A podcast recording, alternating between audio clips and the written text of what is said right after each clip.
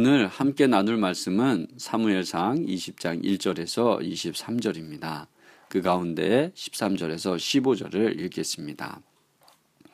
아버지가 자네를 해치려 한다는 것을 내가 알고도 그것을 자네에게 알리지 않아서 자네가 안전하게 피신하지 못하게 된다면 주께서 이 요나단에게 무슨 벌을 내리셔도 달게 받겠네. 주께서 나의 아버지와 함께 계셨던 것처럼 자네와도 함께 계시기를 바라네. 그 대신 내가 살아있는 동안은 내가 주의 인자하심을 누리며 살 수 있게 해주게. 내가 죽은 다음에라도 주께서 자네 다윗의 원수들을 이 세상에서 다 없애버리시는 날에라도 나의 지방과 의리를 끊지 말고 지켜주게.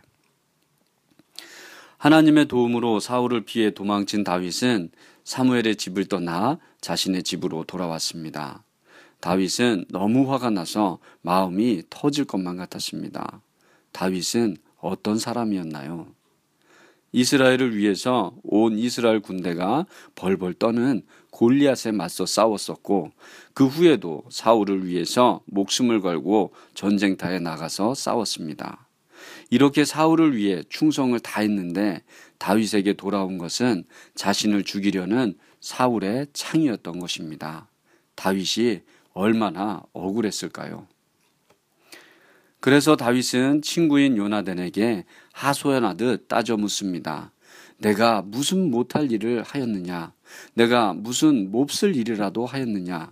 내가 자네의 아버님께 무슨 잘못을 저질렀기에 아버님이 이토록 나의 목숨을 노리시느냐?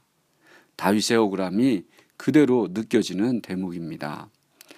오늘 본문에서 다윗은 억울하다고 사울에게 무력으로 저항하지 않았습니다. 그 대신 아프고 답답한 마음을 나눌 친구를 찾았고 하나님을 찾았다는 것을 우리는 명심해야 합니다. 우리의 삶 중에는 다윗과 같은 억울한 일들이 있습니다. 직장에서, 친구들 사이에서, 교회에서 최선을 다해 일하고 노력하였는데 돌아오는 것은 오해와 시기, 질투, 모함, 왕따일 때가 있다는 것입니다. 여러분은 이런 경험이 있으신가요?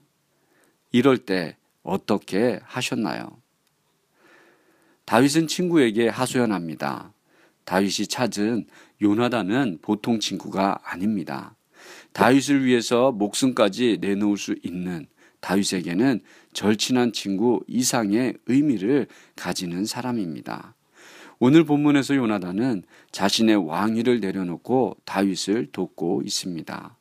그리고 다윗에게 자신이 죽고 없더라도 자신의 지방과 의리를 지켜달라고 부탁하고 있지요.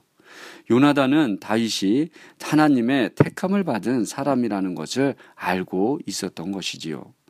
하나님의 뜻을 거스를 수 없다는 것을 알고 있는 영적으로 깨어 있는 사람이었던 것입니다. 이런 요나단이기에 다윗은 자신의 억울함을 모두 쏟아내며 자신의 마음을 정직하게 드러낼 수 있었던 것입니다. 여러분은 이렇게 하나님의 뜻을 알고 하나님의 뜻에 순종하는 친구가 있나요?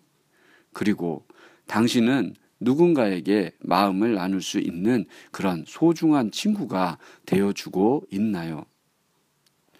이런 친구가 있다면 당신은 정말 행복한 사람입니다.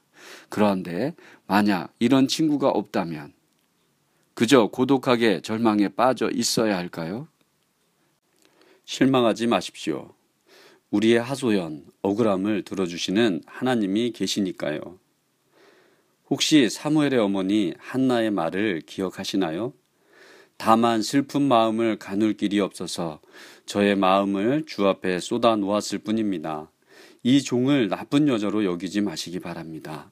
너무나도 원통하고 괴로워서 이처럼 기도를 드리고 있습니다. 한나는 자녀가 없어서 무시당하고 조롱당하는 자신의 억울함을 하나님께 쏟아 놓은 것이었습니다. 그녀의 이 간절한 기도를 하나님은 들으셨고 한나가 사무엘을 잉태하게 해주셨던 것입니다. 혹시 지금 억울하여 눈물이 나시나요? 요나단과 같은 친구를 찾아가 보십시오. 아니면 언제나 친구같이 당신의 곁에 계신 하나님을 찾아가 보세요. 한나처럼 그저 억울함을 아픔을 쏟아, 놓시, 쏟아 놓아 보시기 바랍니다. 하나님은 한나에게 하셨던 것처럼 분명히 들으시고 응답하실 것입니다. 임마누엘의 하나님, 사람들은 저의 마음을 몰라줍니다. 그래서 억울할 때도 많습니다. 그러나 하나님, 당신이 곁에 있어서 행복합니다. 하나님, 오늘도 저와 함께하여 주시옵소서. 그리고 당신이 부르신 곳에서 아름다운 열매를 맺는 사람이 되게 해 주시옵소서. 예수님의 이름으로 기도드립니다. 아멘.